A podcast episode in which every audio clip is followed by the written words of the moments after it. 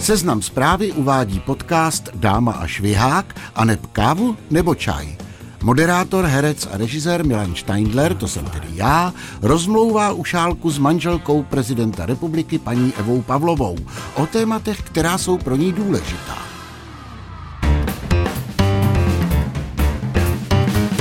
Vy nemáte ráda, paní Evo, titul první dáma. Máme ten rozhovor na dlouho, nebo... Malá dcera mýho kamaráda eh, se mě jednou ptala, jestli vás budí ráno komorník. Bylo by to hezký. Takže prosím vás, můžete objednat komorníka? Děkuji, děkuji ano. A Jak vypadá váš den? Je to těžký. Snažím se udělat tu práci a pak to jdu zase rozdýchat.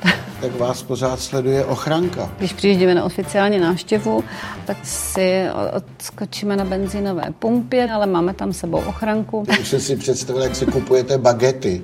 Nechci nikomu jako do ničeho mluvit, jenom, že A to jsem... můžete, a to zase klidně mluvte. Vy jste studovala vojenskou školu. Já jsem původně chtěla dělat učitelku v mateřské školce, údajně eh, nebyl u mě zjištěn hlasový rozsah a asi bych dětem zpívala falešně. A vy máte ráda květiny. Teď jsem si teda oblíbila jednu hupejskou sasanku To je nějaká masožravá rostlina. a budu si zvát návštěvy. Kávu nebo čaj?